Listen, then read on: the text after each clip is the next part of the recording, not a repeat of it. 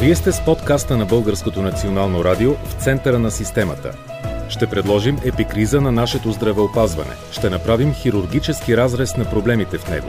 Ще извадим на светло образните изследвания на сложните казуси. Ще тръгнем по пътя на пациента. В този епизод ще продължим темите за кардиологията и за сърдечно-съдовите заболявания, но ще си говорим по сложната тема дисекация на аортата и как този животоспасяващ метод се извършва успешно в България. За първи път с мен в студиото на Българското национално радио, точно по този повод, за този сложен метод, ще има Мико Водещ. Това е младият кардиолог от болница Лозенец, доктор Петър Илиев, който заедно с мен Гергана Хрищева ще разнищи темата в помощ на пациентите. Най-напред да кажа здравей на доктор Илиев. Здравей. Здравейте. Вие сте кардиолог в клиниката по кардиология на болница Лозенец. Били сте вече наш гост по темата за инфарктите. И да представим нашия гост. Това е доктор Васил Козаров. Здравейте, доктор Козаров. Здравейте, благодаря за поканата. Заместник началник на клиниката по кардиохирургия в Университетска многопрофилна болница за активно лечение Лозенец. Човека, който е спасил нашия пациент, с който ще разговаряме, това е Атанас Димитров. Той е на 52 години, постъпва по спешност в кардиохирургията на болница Лозенец от Благоевград. По думите му с масивен инфаркт. Чуваме ли се, господин Димитров? Здравейте. Здравейте, много ни е драго да ви чуем. На мен още повече. Тук е вашия спасител, лекар, доктор Козаров. Здравейте нас, как си? Доктор Козаров съм. Добре, доктор Козаров, чувствам се чудесно. Благодарение на вас и на вашия екип. Радвам се да го чуя. Защо постъпихте по спешност в ДКЦ? Постъпих, мисля, че в ДКЦ 21 в София по спешност. Благодарение нещата на мои близки приятели, благодарение на техния как да се изразя инак, защото аз бях тръгнал за Българград, независимо с болките и те ме закараха в ДКЦ 21. Попаднах на много добър педиатър, който ми направи кардиограма и ми каза, че съм масивен инфаркт. Оттам натам вече семейство Мариета и Ангел Димитрови задвижиха нещата с спешен център. Пристигнах в университетска болница. Сега, все пак, как да ви кажа, има неща, които са ви разказани, има неща, които помна. Кажете. Но съответно помна доктор Пожаров, доктор Йорданова, доктор Азис и да не ги изброявам всичките, защото те са един прекрасен екип от млади специалисти. Защо казвате, че живеете втори живот? Ми, Защото е така. При прегледа, който ми установиха и това, което ми казаха, и това, което доктор Козаров е казал на съпругата ми, че той ще направи всичко възможно да си гледам децата. Но всичко зависи от мен и от Бога. Това са фактите. Просто бях в много сигурни ръце там, с този прекрасен екип. Имах щастието. Как се грижиха за вас в болницата? Чудесно. Значи, вижте, не трябва да се пренебрегват, като се почне от охраната, се свърши с директора. Нали, хората да не си мислят, че нещо имам някакви отношения така нататък. Това е, това е граден екип с години. И това са хора, които за външните хора представляват кой трябва санитарка, сестра, доктор и така нататък. За мен това е грешно мислене. Това са хора, които са отдадени изцяло да спасяват животите на хората. Изцяло са отдадени. Дали е санитарка, дали е медицинска сестра, дали е охрана, дали е доктор, дали е сърдечен хирург, няма никакво значение. Това са изградени хора, които се борят ежедневно за живота на хората. А кажете, господин Димитров, някакви оплаквания сърдечни имали ли сте през годините? Абсолютно никакви. Единствено бъбречна криза и високо кръвно. Това е. И казахте, че сте имали някакви странни болки в ушите, в кръста. Ушите, да, в ушите им зад в гърба, когато в момента, когато дойдоха моите близки ме закараха на сила в ДКЦ 21. Ама вие не искахте и да ходите. Не исках да отида, да, бях си тръгнал и за Благоевград. Доктор Козаров, фатално ли е било това, ако неговите близки, близките на Атанас Димитров, който чуваме сега, не го бяха отвели веднага в лечебно заведение? Дали е било фатално, не мога да кажа, но мога да ви кажа, че всяко отлагане, даже и с част на оперативната интервенция, увеличава риска от смърт. При острата дисекация на ортата, каквато имаше нашият пациент, вероятността за фатален изход още в самото начало около 40%. След това за още 24 часа нараства с още 25%. Тоест всяко едно отлагане, колкото и малко да е, дори с часове, увеличава риска от фатален изход. 40% от пациентите, за съжаление, загиват още в момента, в който получат това състояние дисекация на ортата. След това до 24-я час останалите 25% загиват. Тоест, ако пациентът изпадна в такова състояние, вероятността да загине е много голяма, ако не се вземат съответните мерки. Нека да кажем, докато и господин Димитров е на пряката ни телефонна линия, какво означава аортна дисекация? Аортна дисекация като цяло е едно от най-сложните и най-комплицирани здравословни състояния, в които един пациент може да изпадне. Буквално това означава разцепване на аортата.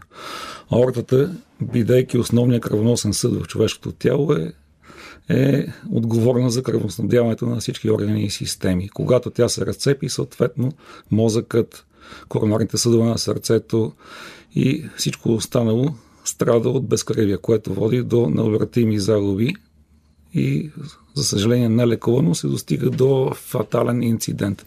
Именно в такова състояние беше нашият пациент. Ортата в човешкото тяло е една. Това е основният кръвоносен съд, който излиза от сърцето и доставя оксигенираната кръв до цялото тяло. Сега, господин Димитров, давате ли си сметка какво ви се е случило? Още на другия ден след операцията си давах сметка какво ми се е случило, защото доктор Козаров ми беше над главата и ми каза нас кожисти не се. А вие как се чувствате като получил шанс, късмет, дар от съдбата или благодарение на добрите професионални лекарски грижи у нас, които сте получили в болница Лозенец? Няма абсолютно никакво оплакване от лекарските грижи, най-вече от лекарските грижи, но не трябва да забравяме и другите съдби. Как ще се отнасяте към здравето си от тук насетне? Както преди. С работа му и така. Сигурно се съответно ще използваме всичките неща от страдания на докторите и така. И ще радваме доколкото можем на децата, на семейството и така. Как трябва да продължи живота си доктор Козаров, господин Димитров? Ами, както и с него говорихме, винаги това е един от основните въпроси, които пациентите ми задават. Какво следва? Да, оцелях, но какво следва? Трябва ли нещо да променя в начина си на, на живот? В крайна сметка, моят пациент не е виновен, че това му се е случило. Той не го е провокирал това си състояние с някакво свое действие или бездействие. Няма Просто ли рискови фактори? Има рискови фактори, но той е доста далече от тях. И това, което винаги казвам, включително на него, че от сега нататък той трябва да се върне към нормалния си начин на живот, без да, из, да изпада в някакви страхове и без да живее с с едва ли не да моклев меч над, над главата си, че нещо отново ще се случи, защото не можем да живеем в страх. Естествено, ограничаването на рисковите фактори, именно тютюнопушене, затластяване, висок холестерол или обездвижване – са винаги в полза на човешкото здраве. Обаче, доктор Козаров, рядко състояние ли е дисекация на аортата? Рядко, е, рядко се диагностицира, защото, както ви казах, 40% от пациентите загиват още в момента, в когато това им се случи. Силно рисково. Това е едно от най-смъртоносните заболявания. Винаги настъпва внезапно, винаги е свързано с голяма, раздираща, жестока болка в гръдния кош и в гърба. Не винаги обаче пациентите достигат до лечение.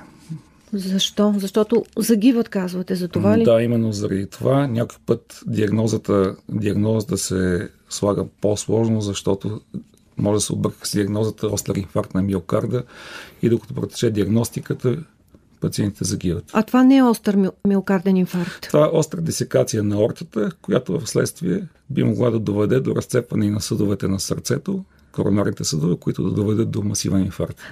Господин Димитров, искате ли да останете да слушате нашия разговор до край или просто да ви пожелаем да бъдете жив и здрав? Аз ще слушам вашия разговор до края винаги, но искам да кажа огромни благодарности към доктор Козаров и целият екип на болница Лозенец и друго, какво да кажа, да помагат на хората. Добре. Благодаря ти от името на всички колеги, както ти каза, от охраната, санитарите, медицинските сестри, администрацията и лично от моя име ти благодаря за думите. Благодаря, че оценяваш, оценяваш ситуацията, оценяваш това, което се случи, оценяваш труда ни и ти благодаря ти пожелавам успех и здраве. Благодаря ви. Успехи от мен. Жив и здрав бъдете, господин Димитров. Благодаря. По абсолютно сходен начин и крайен изход се случи преди година и половина горе-долу. Аз бях дежурен лекар, беше почивен ден и отново по същия начин дойде един мъж на около 50, 52-3 години, отново с една раздираща болка. В гърдите. В а, гърдите и гърба. Гърба. Тя е за нас лекари, кардиолози, кардиохирузи характерна и ние задаваме точно такива въпроси. Дали е силна, сякаш някой сякаш нещо се раздира отвътре, дали болката се мести към челюстта, назад към гърба, колко е силна също, това е важно. Обикновено тя е именно силна, мигрира, не стои на едно място, не е в една точка. И какво стана с този ваш пациент? Абсолютно по същия начин имаше едно съмнение, че става дума за инфаркт. То беше изключено. За щастие видя се от предварителни изследвания. Направихме скенер и може би час и половина след като постъпи вече беше пациента в операционната. Каква беше Отново дисекация Дисека. на аортата. Болката е в гърба, защото се наранява, нарушава кръвоснабдяването на гръбначния мозък и неговите влакна страдат от много кръви и именно заради това се получава тази специфична болка в кръста, в гърба, раздираща, силна, неописуема, все едно хората са посечени с кинжал. Отново е интересното, защото си говорихме за рисковите фактори. Както при нас, така и при този господин. Те бяха съвсем здравословно живеещи хора, без наднормено тегло. Без оплаквания, без високо Без кръвно пред, дори. предхождащи оплаквания. Да, Да, да, това издава, че понякога това състояние именно и заради това е толкова опасно, то няма предвестници. И рискови фактори не е задължително да присъстват, така че да се предвиди, че някой ден може да се случи, настъпва внезапно. И това само показва как понякога човешкият живот е толкова крехък, че човек може да се раздели с него За много секунди. скоро, за секунди, за минути. Има ли профилактика, доктор Козаров, на този проблем аортна дисекация? Не бих казал, че има профилактика. Тук е Профилактиката е стандартна, както за всички сърдечно и съдови заболявания. Именно както ви казах, това, което зависи, модифицируемите фактори, именно нещата, които зависят от отделния човек, а именно ограничаване на теглото, ограничаване на приема на мазни храни, повече движение, по-малко тютюнопушене, ако е възможно изобщо без тютюнопушене. Това са факторите, върху които може да влияме. А някакви прегледи да си правиш веднъж годишно? Не, дисекацията е състояние, което, което настъпва внезапно, бързо и няма нещо, което да може да подскаже, че човек е рисков и че носи рисковете това да му се случи. Естествено, има едни състояния, които се наричат аневризми на ортата, едни разширения на ортата,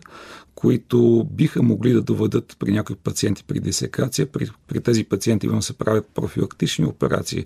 Именно аневризмата се изрязва ортата се заменя с, с протеза, като профилактика на острата ортна дисекация, но при тези пациенти, които ние оперираме по спешност, при тях няма абсолютно никакви признаци в тяхното минало или в, даже в секундите преди това състояние да настъпи, по които може да се съди, че именно това ще им се случи. И това е коварното на тази болест. Това заварва един млад, обикновено млад, здрав човек, му се стоварва изведнъж, както работи, както спи, както кара кола и го вади от нормалния му стереотип на живот. И тук се губи времето в диагностиката, защото никой не може да повярва, че нещо му се случва така внезапно и толкова живото застрашаващо. Всеки си мисли, а може би имам киселени или имам схвана ми се гърба, нещо ме заболя. Но, за съжаление, по-скоро за радост, за съжаление, в малък случай от тези симптоми са именно симптомите на остраторна дисекация. Казахте, че някаква предварителна операция може да се направи, ако се знае. Това, Това е когато има разширение на аортата, така наречената аневризма. Тя се вижда все още не се съпъства с дисекация и то се знае, че това е един вид отслабена част от аортата, от основния кръвоносен съд на Стент ли се слага? Зависи. Може да се наложи операция, може ендоваскуларно лечение. Това вече е обект на професионален интерес. А в този конкретен случай, доктор Козаров, защо е живото спасяваща тази операция и на господин Атанас Димитров? Чисто оперативно това е една най-сложните хирургични интервенции. Тоест, при него беше разкъсна, освен ортата, беше разкъсна и една от основните сърдечни клапи, а именно ортната клапа. Чисто хирургична операцията е сложна, трудоемка, изисква се голям брой екип, сърцето се спира за час или два, включва се машината сърце бял дроб, която през това време поема основните жизнени функции на, на пациента и точно при този господин подменихме самата орта с протеза, подменихме и ортната клапа и имплантирахме в самата протеза двата му коронарни артерии, за да може сърцето да получава адекватно кръвоснабдяване. Процедурата е комплексна и за този вид състояние се прави тази процедура. Колко голям екип и колко часа протече операцията? Екипа е, екипа е голям, както и всеки си има своето място в екипа. Всеки един е брънка от една машина, без която не може. Тук е място да кажа, че аз съм лидерът на екипа, но около мен има асистенти, първи, втори асистенти, има анестезиолог, има анестезиологична сестра, има две операционни сестри, има перфузионист, има човека, който е отговорен за машината сърце, бяла дроб. След това този пациент се поема в реанимация, където съответно има медицински екипи на всички нива, после пациентът идва в отделението, където отново се грижи. Тоест този пациент или нашите пациенти попадат в една медицинска среда, в която не са се сблъсквани, но това е един добре смазан организъм, който живее, диша с идеята да даде най-доброто на своите пациенти. За да го постигате всичко това, във всеки един момент, за всеки един свой пациент, от какво се нуждае една болница, един екип? Един екип се нуждае от приятелство най-много и взаимно доверие. Това са, според мен, основните неща, като не на последно място тук ще включа и професионализъм. Това са основните неща, без които без които една група лекари и медицински професионалисти не могат да се наричат екип. Те трябва да са професионалисти, трябва да си имат доверие и трябва да имат добри, ако може, приятелски отношения. И колко години се гради такъв екип? Екипа се гради с годините, екипа се гради именно в такива сложни, сложни ситуации. Естествено, винаги има проблемите, винаги има спънките, винаги има и недобрите изходи, защото това е една рискова, рискова операция. Но именно в тези, в тези моменти екипа се смазва, екипа взима своите полуки, екипа тъжи, екипа се радва и именно това нещо го прави екип. Говорейки за екипа и за цялата линия от медицински специалисти от откриване на състоянието до изписването, аз лично искам да благодаря и от името и на Атанас на колежката или колегата от ДКЦ, който е направил най-малкото ЕКГ. Това в предишни Правилната подкасти преценка, да. говорихме, че Точно. това е едно просто изследване, но нужно. показва много неща и сега това е довело до по-бързото му привеждане до лечебно заведение на Атанас. Да. Съмнението за инфаркт. Не е било инфаркт, но е било аортна десекация, която е маскирала инфаркт. Именно ранното откриване и своевременната оценка на ситуацията и своевременната операция дава шанса за живот на този вид пациенти. Да, именно. Това е и призив към хора, пациенти и въобще хора, които слушат, че не бива да пренебрегват болка ли ще бъде, друго оплакване ли ще бъде много по-добре да се обърнат към специалист и тогава да се разбере това нещо опасно ли е, живото застрашаващо ли е или е нещо по тривиално да речем, като киселини и така нататък. Някои състояния, с които хората понякога се успокояват и си мислят, че за тях се касае, че ще отмине и не ходят на лекар най-малкото. Доктор Козаров, колко често се срещате с подобни случаи? Няколко пъти годишно. Няколко пъти годишно оперираме такъв вид пациенти. Колко е често, не могат да ви кажа, защото обикновено са на серии, някой път няма с месеци, някой път мен ми се е случвало по два пъти на деня да има пациенти с остра дисекация.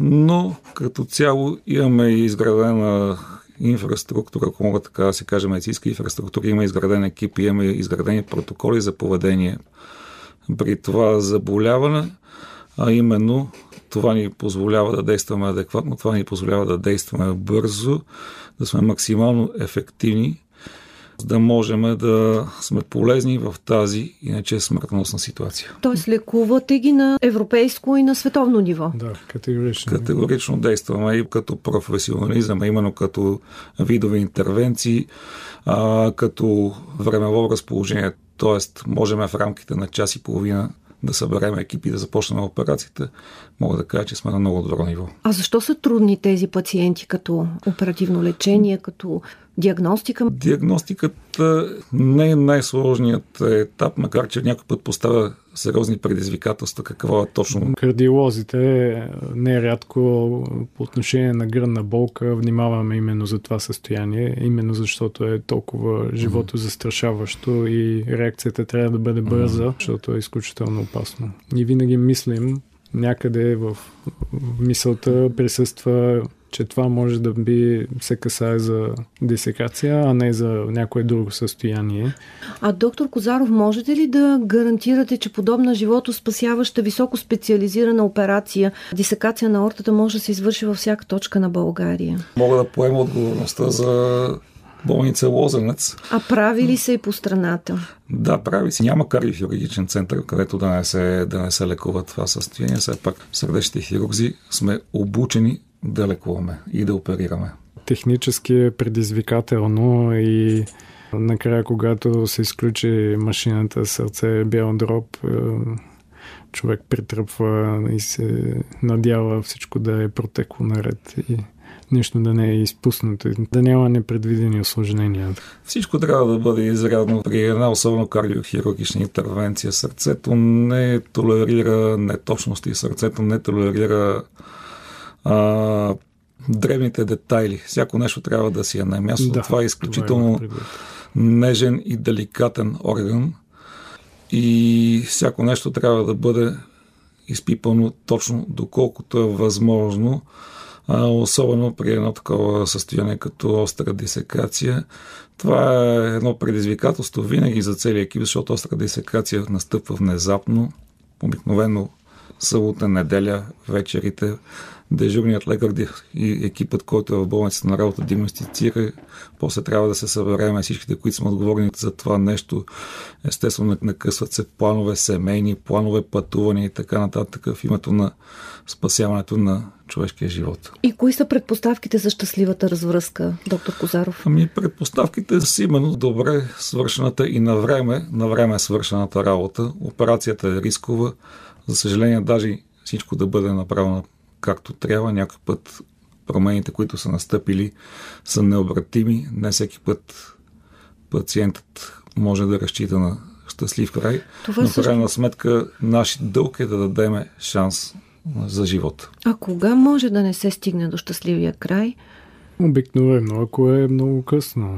Ако е било много късно, ако последиците за, за мозъка са такива, че вече са необратими, мозъка достатъчно дълго време е бил в много кръви и не може да възстанови функциите си, обикновено тогава настъпва фатален изход. Да, тази дисекация, тя не е някаква статична структура, тя може да се разшири, за съжаление. Може да обхване първо да кажем, началната част на ортета, обаче може да се разшири, може да обхване артериите, които снабдяват мозъка, може да обхване още по-голям сегмент. Това за кратко време ли става? Това става за секунди. И именно за това съм честен с моите пациенти, както бях честен и с пациента, с който говорихме по телефона, с нас.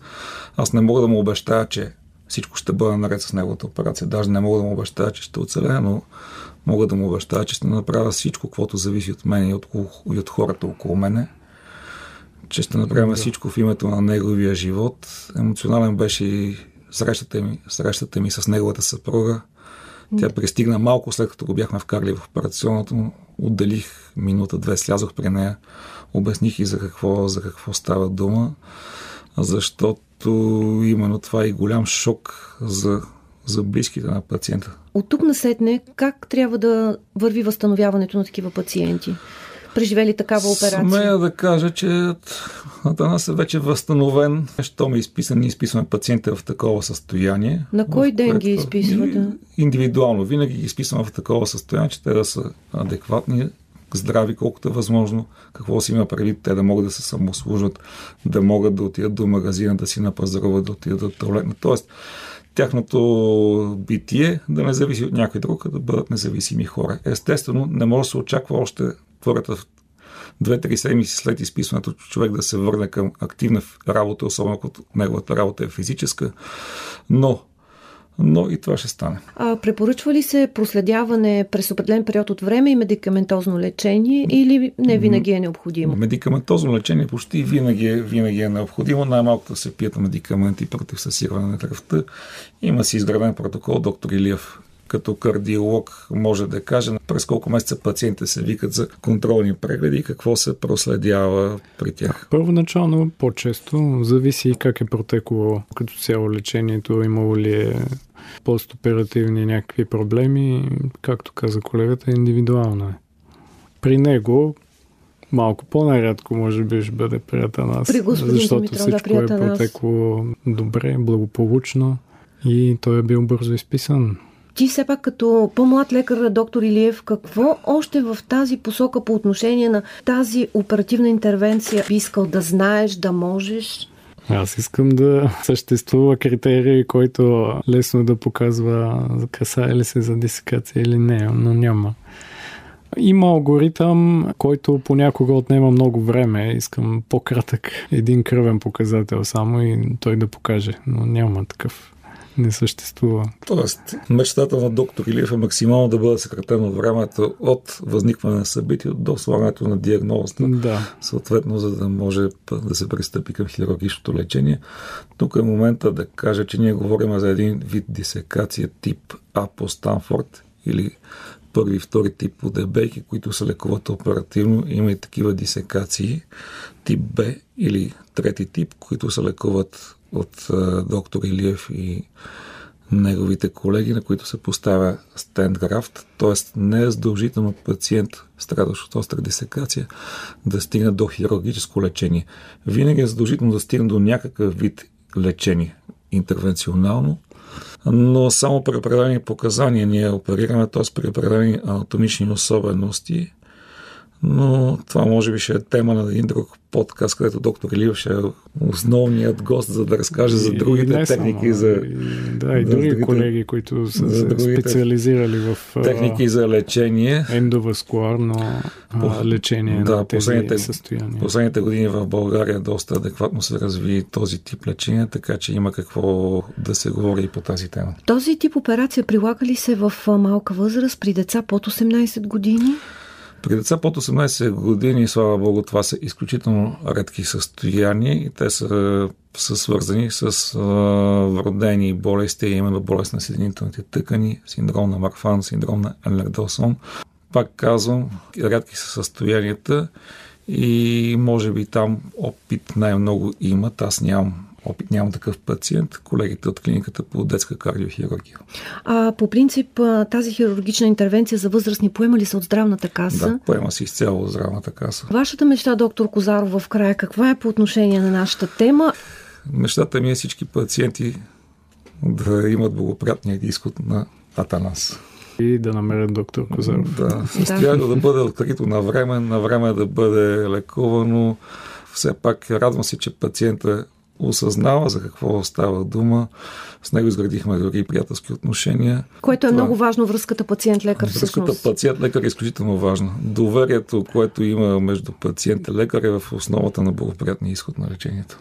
Да, така е. Смята се, че вече пациента е изградил доверие, обикновено е с по-добър и благоприятен изход от този, който няма такова. Много ви благодаря, доктор Козаров, гост в този епизод по темата, с която бяхме с ко-водещ доктор Петър Илиев, темата аортна дисекация. Желаем ви успех. Благодаря. Успех и от мен, разбира се. Благодаря. Гост в този епизод беше доктор Васил Козаров, заместник началник на клиниката по кардиохирургия в Университетска многопрофилна болница за активно лечение Лозенец. Вие бяхте с подкаста на Българското национално радио в центъра на системата.